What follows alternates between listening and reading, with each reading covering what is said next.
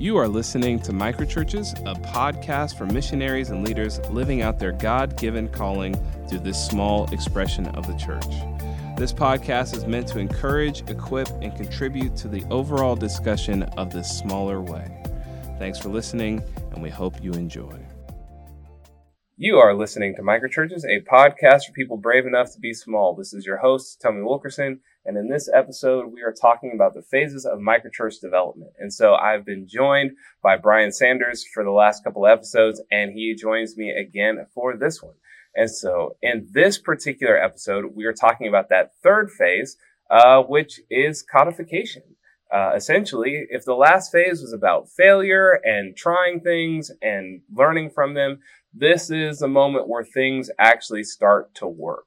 Uh, am I right in that assessment? Maybe they were always working a little bit. I, I think it's I think it's um, maybe what makes this this feel like its own phase or or experience is that we begin to understand and put language on mm. where God is working. We begin to make sense of it, um, form some kind of repeatable patterns. Mm you know that that we ought to do that again. Yeah. You know, probably all all along there's sprinkled in grace. You know, little experiences of like, yeah, God was really there. That was that was great. But it's when it starts happening over and over again in a certain way or a certain moment, that pattern, discovering that pattern, and then looking at each other and saying, is that this? And giving it a name a label, whatever. That's I'd say you you stepped into this codification thing. Ah, okay, that's helpful. And I, I mean, we talked a little bit about in the last conversation how, you know, iteration is where you start to see the ecclesial minimum sort of come together a little bit. It's a little amorphous and immature and not quite fully formed yet, but it, it seems that at this point where you are operating and you have repeatable patterns, maybe there's a I don't know, I don't want to say a calendar rhythm, but maybe. Uh, there's a way that the ecclesial minimum is very clear. Like you know how you're doing, how worship works in your community, how community works for you all, uh, how you're engaging in mission, what's the place, the all that. It seems like it kind of comes together in this this phase. And so I'm curious, um, maybe a little bit about yeah the role of disciple making, leadership development uh, it seems like at this point, if this is really where things are sort of coming together, there's a lot that could happen in this phase. So the emergence of new leaders, new callings being birthed, both for the people coming, but also for the leader itself. Uh, yeah, just kind of tease out some of that with me. I realize that's not really a question, but I throw it out there.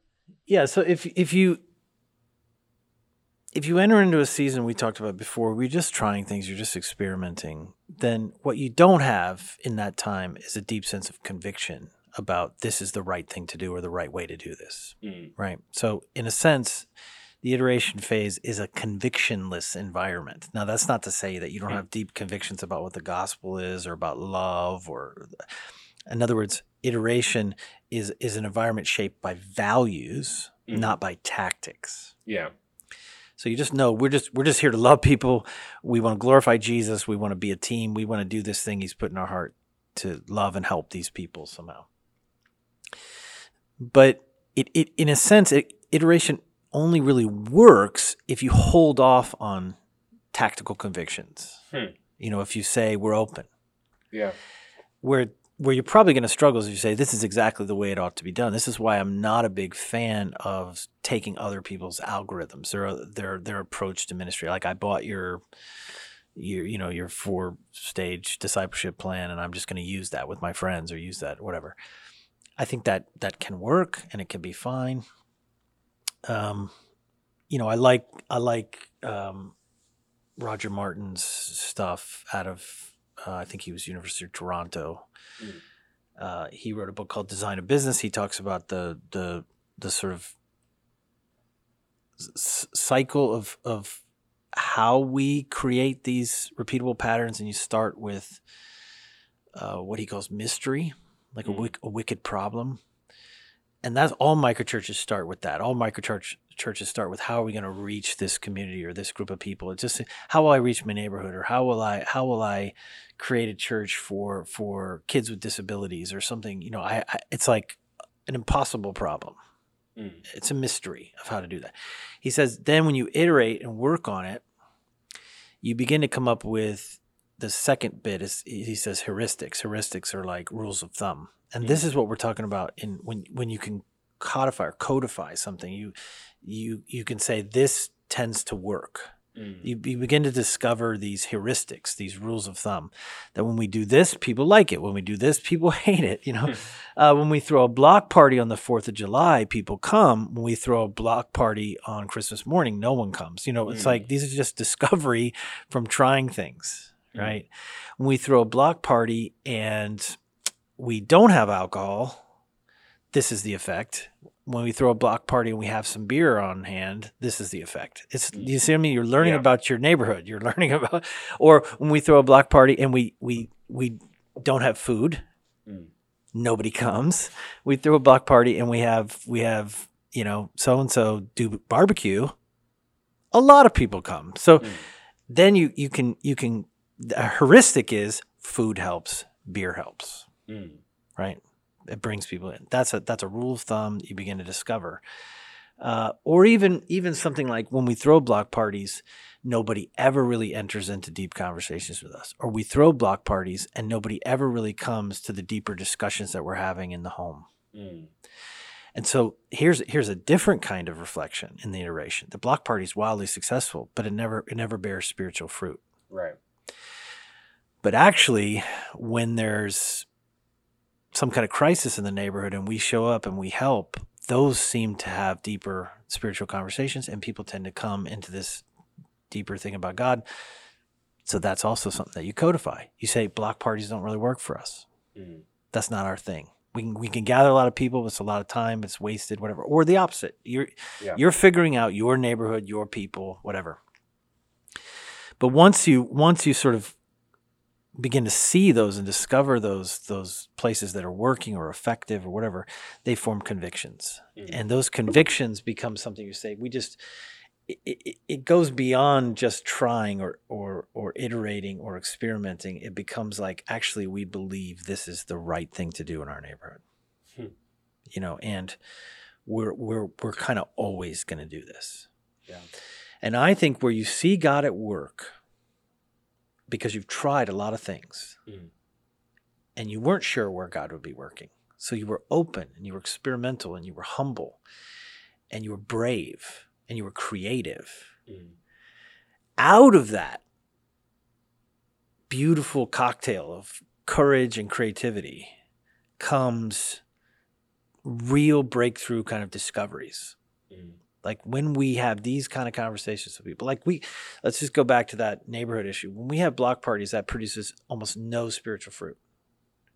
But when we do these one on one support days or something where we come on a neighbor and just help them at their house and, or we invite people over for dinner, whatever, and we say well, that is real breakthroughs in people's lives, that becomes a conviction. Mm. And that conviction says, this is what we do. We do life on life one on one. We talk to people about deep things about their life. We don't just party. Now that's I'm not I'm not making a, a value yeah. statement in those things. I'm just using it as an example. So those convictions then begin to shape you because you, you see that when we do these things, these certain practices faithfully with all our hearts, in love, invoking the presence of Jesus, people come to faith and disciples are formed. So the real experience of codification is also disciple making. Mm. You start seeing people put their faith in Jesus, follow Jesus. Don't just come to your stuff right. or appreciate you or have interesting or good conversations with you. But they begin to make that turn away from you. You you aren't just a person or a friend in their life who's religious or spiritual or whatever that you become a voice crying in the wilderness, pointing them, making straight the way for the Lord. And so their relationship now is with Jesus. I love I John I just have John the Baptist on my mind. where where where John says the one I told you about who who comes after me because he was before me when he shows up the one whose sandals I'm not worthy to untie when he shows up you know he, I baptize you with water he's going to baptize you with the Holy Spirit mm. and when you finally meet him you're going to realize he was the one all along that I was talking about that everything I was doing up to this point preaching bringing people out into the wilderness, doing water baptisms, calling for repentance, all that was just so that you could meet this person. And then true true to his word, when they met that person, he said, "Go go with him." Mm-hmm. You know, go with him. Yeah. And this this is exactly what happens in this this third phase where people start going with Jesus. Hmm. They start they start they're stopped coming just to be with you. Yeah or to have cool conversations with you, or because you care for them, or because you're helping them, or because you're serving meals, or because you're providing a service for their community, or whatever. And they start coming for Jesus. They start entering into a relationship with Jesus. And again, discipleship for me, as you know, discipleship for me is not you are my disciple, and I have a bunch of people that I'm discipling, quote unquote. I just really that I I'm not I'm not against that. I understand it. I, I don't I don't want to pick a fight here with something that's good and godly. But I just I don't think that quite captures the nuance of discipleship in the sense that what it means to be a disciple is to be a disciple of Jesus, not of right. me. And that actually, I prefer the forerunner metaphor that we're meant to sort of just lead people into discipleship with someone else, not with us. Mm. That we're not disciplers. And to make a disciple just means to lead people into a relationship with Jesus where he becomes their teacher and they become his disciple. And when that starts to happen, I think you're in this third phase. And you've got some people that have come to faith. You've got some people that are now walking with Jesus, either with you or not with you. They may stay in your little microchurch community, or they may they may drift off into in, into other Christian community spaces. Mm. Totally fine. Yeah. Totally great but you are beginning to see to this population that God has sent you, you're beginning to see people become disciples of Jesus. That you have convictions about what you're doing tactically, and those convictions are bearing fruit in discipleship. Now, it doesn't, and we're not talking about hundreds or dozens even of people. It could be one or two or three people. It could be one person, maybe not one, let's say two people that have come to faith because of what you're doing, and those convictions are producing disciples. You're in this phase. Hmm. That's awesome. And then maybe part of that disciple making journey, uh, or just the journey of a disciple, is calling. Like they hear their assignment and the, the thing that they're meant to do, whether that's with your community or with somebody else.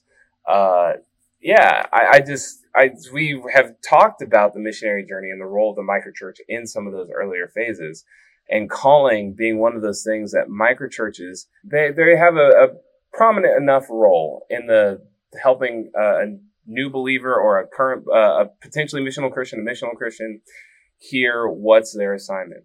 Um, well, and bef- and before they have that sense of their own individual personal calling, they're a part of a community which is missionary. So if right. if you come to faith in a missionary community, a microchurch, that has convictions about how to reach a certain population of people of which you were a part. Mm-hmm. Something happens in you that is formed in you that you understand, just implicitly, you understand this is what it means to be Christian.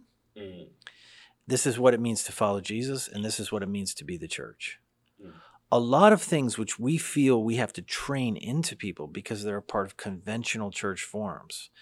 You don't have to do that in a microchurch. It's baked in from day one.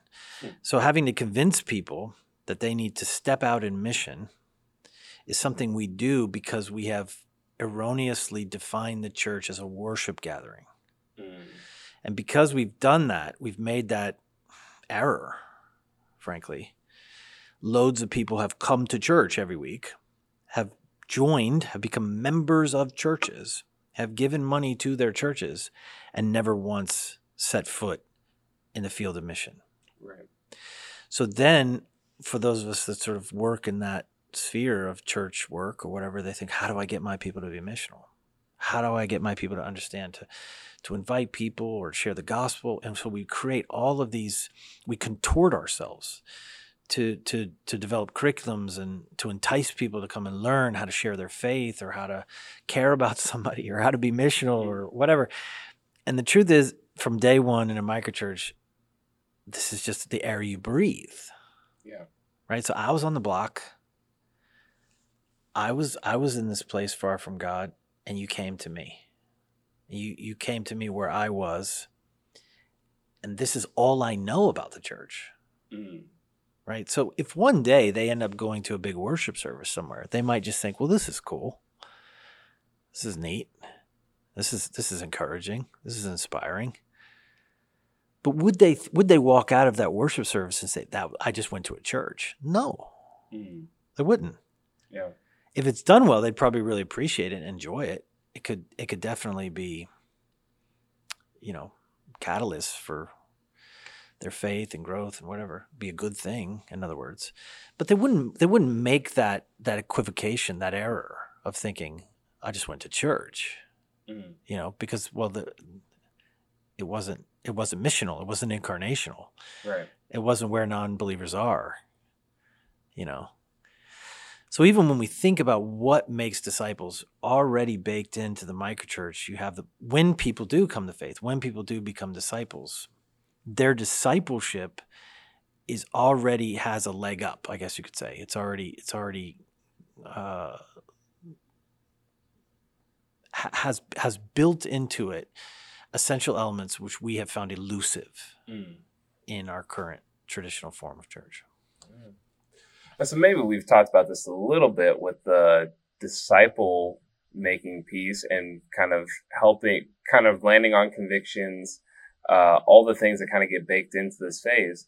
But I mean, what would you say is maybe the key work of the leader in this phase? Is it, yeah, I, I, yeah, I mean, I'll just leave it at that. Well, so so again, thinking about Roger Martin's taxonomy, you know, he's he's going to say you, you start with mystery, you move towards heuristic, start discovering these these rules of thumb, these things that work, and then you move to what he calls algorithms. And algorithms are a repeatable process that kind of always produces the same result. And so again, this is this is what's happening in this phase where you what I'm calling convictions, Martin would call algorithms. Mm. Um, and of course, you know, I'm I'm saying don't buy someone else's algorithms. You've got to earn your own algorithms. So so so you can't you shouldn't jump ahead to codification. You shouldn't jump ahead to convictions Mm. that you borrowed from somebody else. So Right. you you you didn't go through the ideation phase of the team. You didn't do iteration. You just started with somebody else's algorithm. This is how a lot of people would start a small group or would start a missional community. That Mm. somebody else that somebody else perfected the technique Mm. right? And told you this is what you do. You go to a quick training and then you start essentially in phase three. And of course, if that worked and made disciples, that'd be great. But I, as we've talked about before, it doesn't make you a disciple. Mm. And this whole journey, like in in in in Martin's approach, this whole journey from mystery to heuristic to algorithm is, in my mind, the the journey of a leader of discipleship themselves. So when you when you're in that place of mystery, you're crying out to God, saying, "What do we do? We're this is too much for us. This is too big. We don't know." And when you when you feel that profound sense of desperation, when you when you when you know yourself to be a novice, you know, it, it does something inside of us. It drives us to God in a certain way. And then when he does speak and when when he says, just try this, and so we try it, there's that all of that is full of God. It's full of the presence of God. And then little miracles that happen here and there. And then you start seeing repeated miracles in a sense, like this always seems to work or be effective. And that's that those heuristics then become algorithms. We say, you know what? This is what we do Mm. we do we do I'm just gonna make this up here. We do we do beer and barbecue, block parties. We we follow that up with like a clean up the neighborhood day. We offer counseling to couples. We invite people into our home. We share Jesus in the home. People come to faith. This is how this is our little algorithm and we just do this and people come to faith this way and people become disciples of jesus this way um, And each context, I think, is going to discover a different pattern Right. and going to see the face of Jesus in that missionary context and in the journey from mystery to heuristic to algorithm in a totally different way. But then when you come up with your little algorithm for your community, you own it. Mm. You know, you say, let's do this Yeah. and let's keep doing this. We're still learning, we're still open, but not in the same way we were in iteration, Mhm. actually. Yeah. We're doubling down on where we've seen God work. Mm. It's it you know, I mean Jesus, what is it? Luke 10, you know, Jesus makes it pretty clear when you go into a community, you look for that kind of person of peace. You enter their home, eat what they offer you, bless the home, say, okay, our peace will fall in this place, and you do ministry out of that spot, right? And if people reject you, you leave and move on. I mean, built into Jesus's approach is experimentation. These people received us, these people didn't. Mm. Okay, we tried with you, you said no. We tried with you, you said no. We tried with you, you said no. We tried with you, you said yes. So uh, we stick with that. Mm. He's saying basically, as long as you're there in that city, you stay in that house. They're the ones. So both, I mean, built into that approach is both experimentation, that not everyone's gonna, not everything's gonna work, and not everyone's gonna receive you. That's totally to be expected. And so the people that say no, drop that. Mm. Say we're not going to keep coming back to those same people that said no because we're stubborn or something. We double down on the people that were open and the little sphere, the little network around those people. That's where we'll work from. And in the same way, I think we discover both people and place and technique that where we see just there's peace, Mm. right? The the people are open. They they their hearts are warm towards Jesus and towards us. So stay there. Double down on that. Create a conviction out of that. Turn that into a little, for lack of a better word, algorithm for your missional community, for your microchurch, and then keep doing that because disciples will come out of that. Now, if if, if people stop responding to in faith and disciples are no longer being made by those convictions, then revisit them. You Mm. can always try, you can always experiment again. You know how to do that. Yeah. But where you see something working, you don't keep. In other words, you don't you don't say, "Well, this worked, but ah, it's still just an experiment. Let's move on." Right. The whole point of an experiment is to discover what works. Yeah. The whole point of a hypothesis is to come to uh, uh, a sort of research um, eureka moment Yeah. where you say, "This is it. This is this is the answer we were looking for." And I love that you mentioned that because I think one of the thing, a, a few things occur to me as we talk about this phase. One, and they're not irre- unrelated, but one is um, metrics. So I imagine somewhere in this phase, there is uh, you start to craft metrics. Like you can kind of see, okay, well, if we know what works, we can begin to see how we're doing from year to year or from semester to semester, whatever. And so helping people understand, okay, well, how do we even craft healthy metrics for our context? Because every context is different. Uh, and then in the instance where you realize, okay, actually, maybe we're noticing this downward turn because mission is art, it is uh, dynamic. There's no guarantee that what you land on is going to last always and forever, but there there are cycle there's a life cycle to microchurches and even a life cycle to the approaches that we take. And so, um, yeah, how do you even be open to, to that? The, the room, when you realize your rhythms are getting stale. So yeah, metrics. And when you realize things are getting stale. Well, metric obviously metrics are a double-edged sword, aren't they? I mean, I think I would be a a proponent, a fan of metrics, but I also would be a you know a naysayer. I think I think they're they're helpful and I think they're terrible at the Mm. same time. Um, I guess I guess what I would say we should measure something. We should pay attention to what's working and where God is there. If if for no other reason than so that we can just be more committed to those clear those clear convictions that are discovered through counting, Mm. which is what we're talking about. But a couple things I would say about metrics. One, don't let other people determine your metrics. Mm. Um, don't let the network or the church you're a part of, the macro church you're a part of. Every every microchurch has a context. And that context is utterly unique. Partly because you, as a group of leaders and committed people in that missionary work, are unique, but also because every place is different. It just is. And part of the reason why God has called you and sent you to that particular group of people is because he sees them as unique. And he's sent you in particular. You're the only people called to those people. So respect that. Respect that contextualization by saying, okay, Lord, what do you want us to count? Mm. What are we learning that what does success mean to us? You know, it could be I don't know, maybe maybe in the in the in the sort of I don't know. Let's let's say let's say you're in the Arab world or something like that. You might think, look, if if people are just willing to have an open conversation with me with me about Jesus, the person of Jesus, I see that as a win. Mm-hmm. I see that as grace. I see that as something good, and so that's what I count.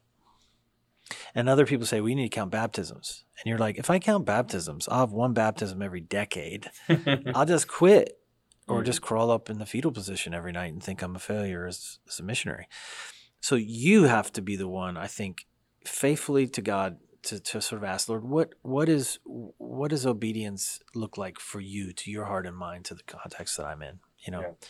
And so every every kind of microchurch should be allowed to define their own metrics, but you probably should have some. Mm. You probably should determine what for us is showing that we're being faithful to the thing we've called to, we've been called to do and are we doing it as much as we should or once were or whatever um, the other thing i would say about metrics is is sort of to do with the law of unintended consequences you know that that it, when you when you choose to measure something when you make it important when you isolate one thing and you make it important it can often have unintended consequences towards other things. Mm. It, it, in other words, when you say, let's count this, you can get a lot of other things wrong by accident. So a, a great example of this, I think, I think it was a, a, a story out of out of Soviet Russia, where they had they had uh, nail factories. They were making nails, mm. and so they said, okay, we're gonna we want to we're gonna pay the workers based on the the number of nails that they produce.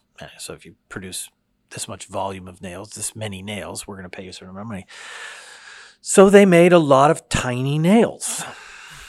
You know, they said, we're going to pay you by the number of nails you produce. So they literally made like staple sized nails and they just made millions of them, you yeah. know? So the government or whatever, they said, okay, well, this is not, that's not what we meant at all. You know, you've totally misunderstood. We don't want all the nails to be tiny. And so we're going to pay you by weight. So they switched up the metric and they said, we're going to, we're going to determine that you're doing your job if you've done this much mass weight. And guess what they did, Tommy? They started making massively huge nails, like railroad tie spike size nails. Nails they're the size of a table or something yeah. like that. So they're just like, oh, we'll just make 50 nails this Massive month, nails. but they'll all be the, the weight of a car, you know?